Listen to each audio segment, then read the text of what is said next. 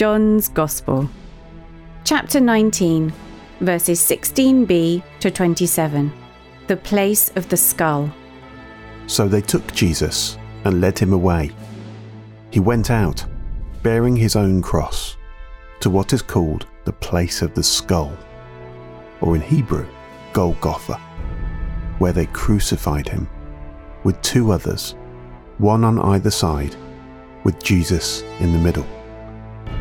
Pilate also wrote a sign and put it on the cross. It was inscribed, Jesus of Nazareth, the King of the Jews.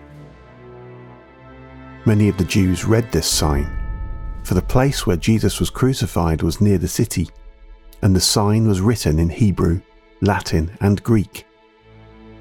So the chief priests of the Jews said to Pilate, Don't write, the King of the Jews, but he said, I am the King of the Jews.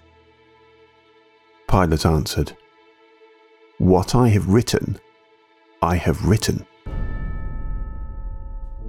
When the soldiers crucified Jesus, they took his clothes and divided them into four parts, a part for each soldier. They also took the tunic, which was seamless, woven through completely from the top. Then they said to one another, Let's not tear it, but cast lots for it to decide whose it will be. This fulfilled the scripture, which says, They divided my clothes among them, they cast lots for my clothing. So this is what the soldiers did. But standing by Jesus' cross were his mother, his mother's sister, Mary, the wife of Clopas, and Mary Magdalene.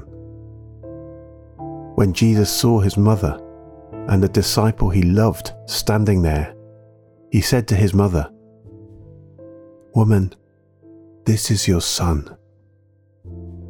Then he said to the disciple, Here is your mother. And from that time, the disciple took her into his own home.